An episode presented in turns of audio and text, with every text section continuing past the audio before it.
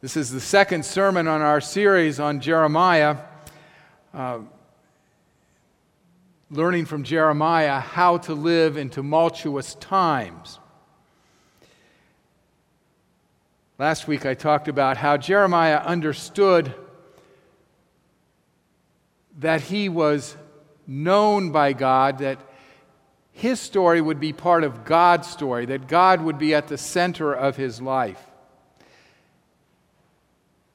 He learned that he was chosen by God to be on God's side, to be what God was for and against what God was against. He was to be for love, not for hate, to be for life, not for death, to be for forgiveness, not vengeance.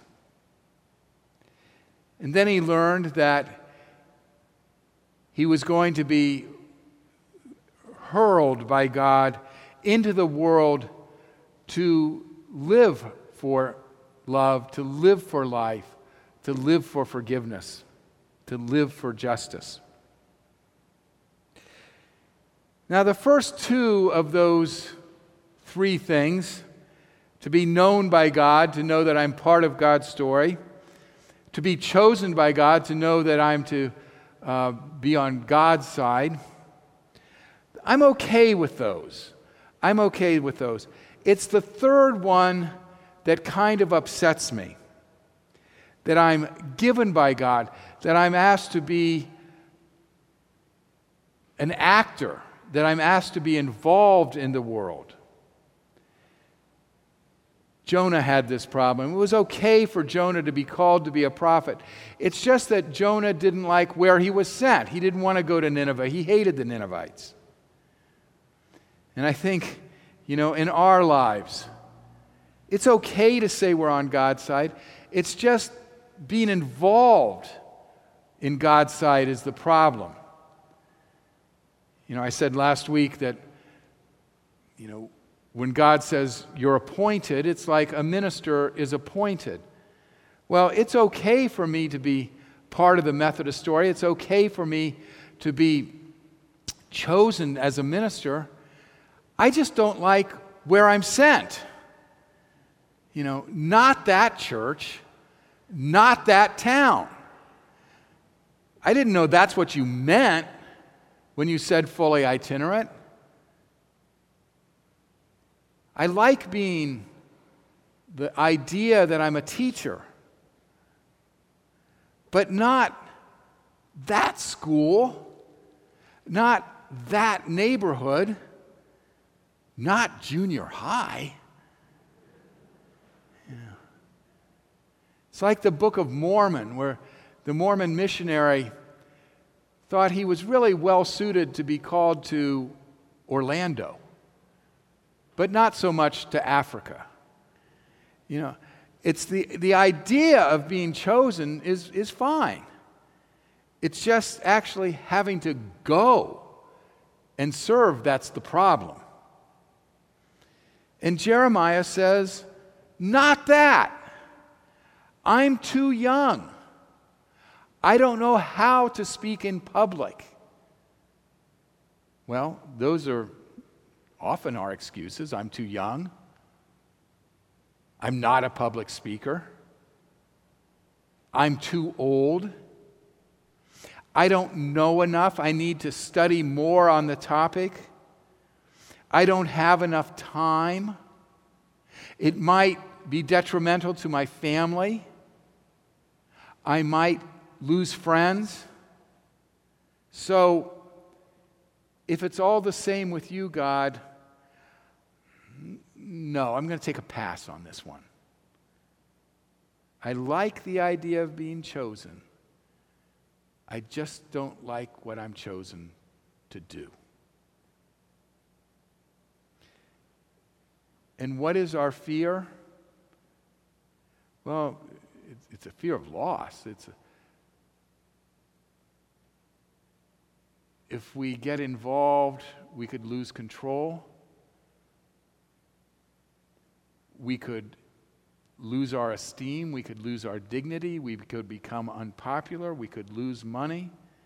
We could lose time.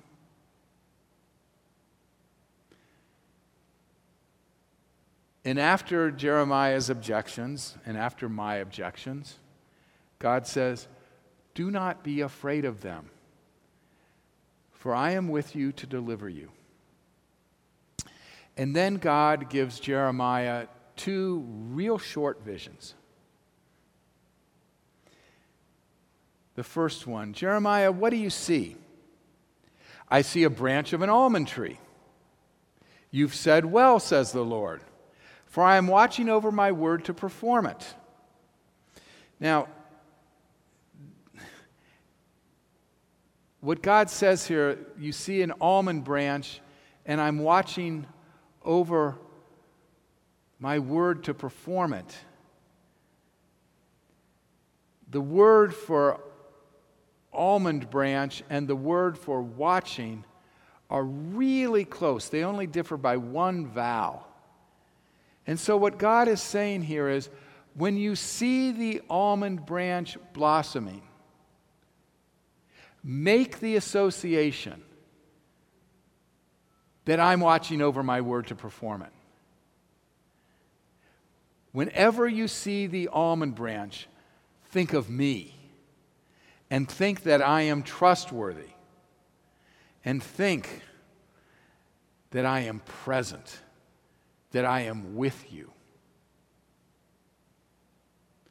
And the second vision God gives Jeremiah is that of the boiling pot. What do you see, Jeremiah? I see a boiling pot that's tilting from the north. Well, a boiling pot, if it's tipped, is going to run all over everything and be pretty destructive. And it's tipping from the north, which is Babylon. And he has a vision of Babylon coming from the north into Judah, into Jerusalem, and destroying things. But the vision he has is that not everything is going to be destroyed, not every country is going to be destroyed. Evil is not going to run rampant, that evil is limited.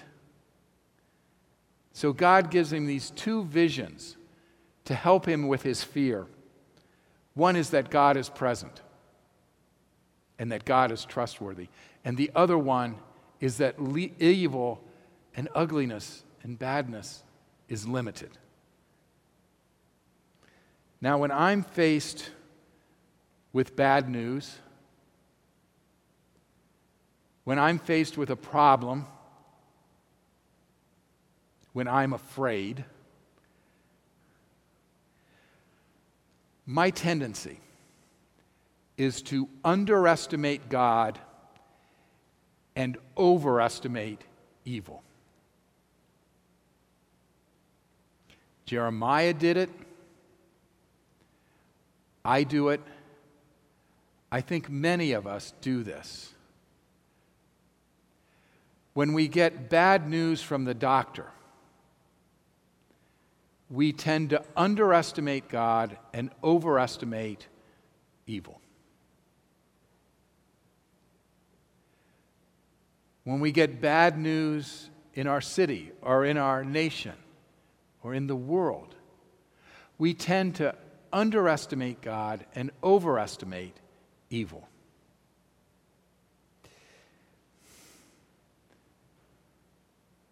We underestimate God in thinking God is too small.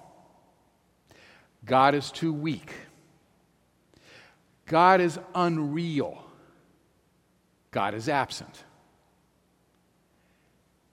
And evil is big. It's powerful. It's very real.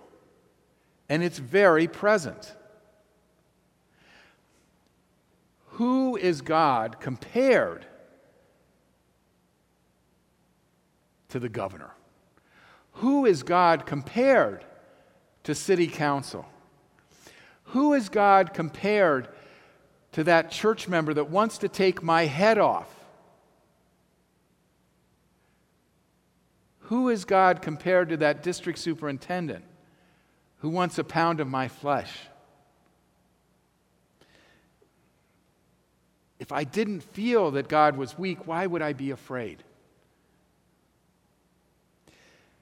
These visions that God gives Jeremiah are corrective. They are to put his life into balance and give him a sense of sanity and stability. They are bring things into proportion. The almond branch is the word of God that blossoms, that bears fruit, that does wondrous things, that gives goodness. And just as the almond branch is real, so is God's Word. These stained glass windows here are beautiful. Now, if you come in here in the summer around 7:30 in the morning, they are brilliant. They catch the sun at just the right time. And the blues and the greens and the reds are incredible. And I was sitting in the back in the milling area last Sunday at 7:30 looking at these windows going from the crucifixion to the entombment to the resurrection to the ascension. And the picture of the resurrection with the yellow around Jesus' head vibrated. It was alive. And I thought, what do I have to be afraid of? God is vibrating. God is alive. God is present. It was a vision.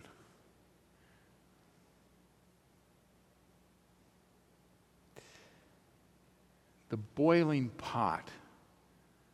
The world is dangerous. We wear masks. The world can be a fearful place.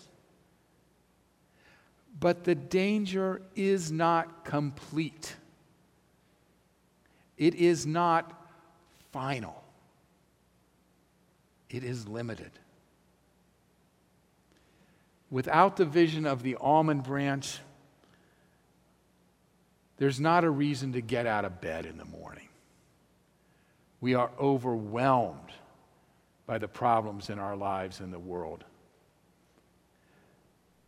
But without the boiling pot vision, we are naive and useless. For there are problems to be addressed and fought. we probably spend more time focusing, thinking about, talking about what's wrong rather than God's being trustworthy.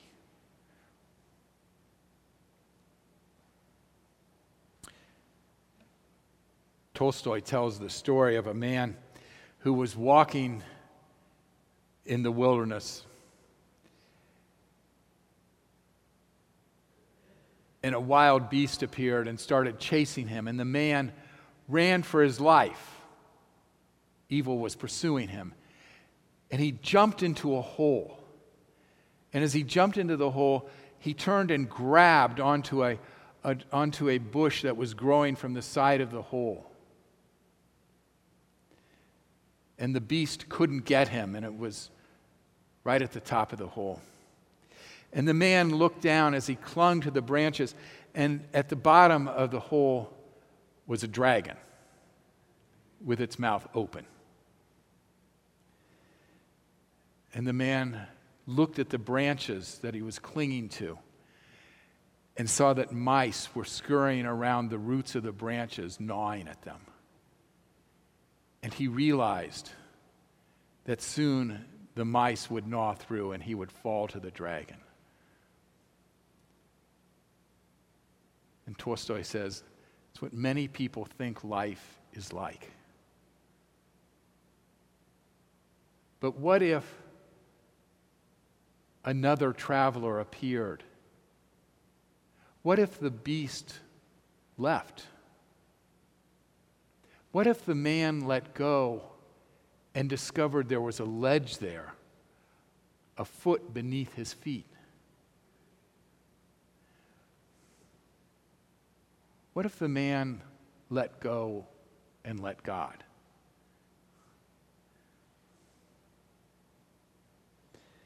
How does God prove that God is trustworthy? How do we come to trust anybody? Don't we begin by trusting them in little things and trust them more and more? I mean, Jesus says that in a parable. If you're trustworthy over a little, I'll give you more to be trustworthy with.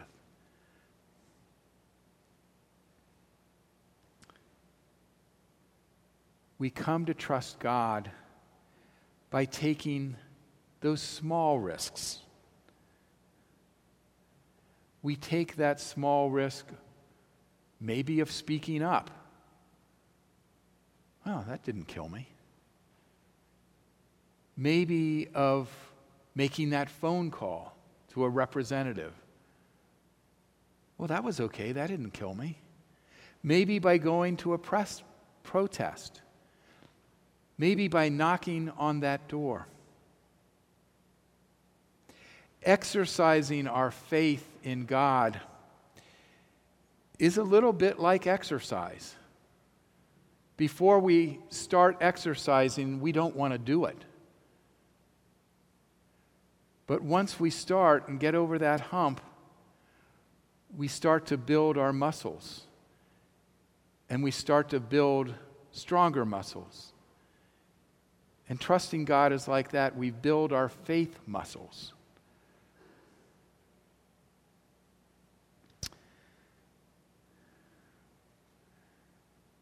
What Jeremiah learned in this exchange with God in these visions was don't underestimate God. Don't overestimate evil. When we think of the people in, that we admire, on the whole, they are people who do not underestimate God and do not overestimate evil. That's how Jesus lived. That's how the disciples lived. That's how Paul lived. That's how Wesley lived. That's how Martin Luther King lived, and Frederick Douglass, and Harriet Tubman, and Rosa Parks. Don't underestimate God, and don't overestimate evil. they could practice the love that John talks about. We love because we know he laid down his life for us. So we don't love just in word and speech. We get out there and love in deed and action. This is what Jeremiah learned, and this is how Jeremiah became a full, whole, complete person. He had his life in perspective, God and the world. And he could be involved in the world because of God. And that's our lesson. That's our lesson from Jeremiah. Don't underestimate God. God is present. I am with you to deliver you from those you fear. And don't underestimate, overestimate evil. It is limited. God is with us. Thanks be to God. Amen.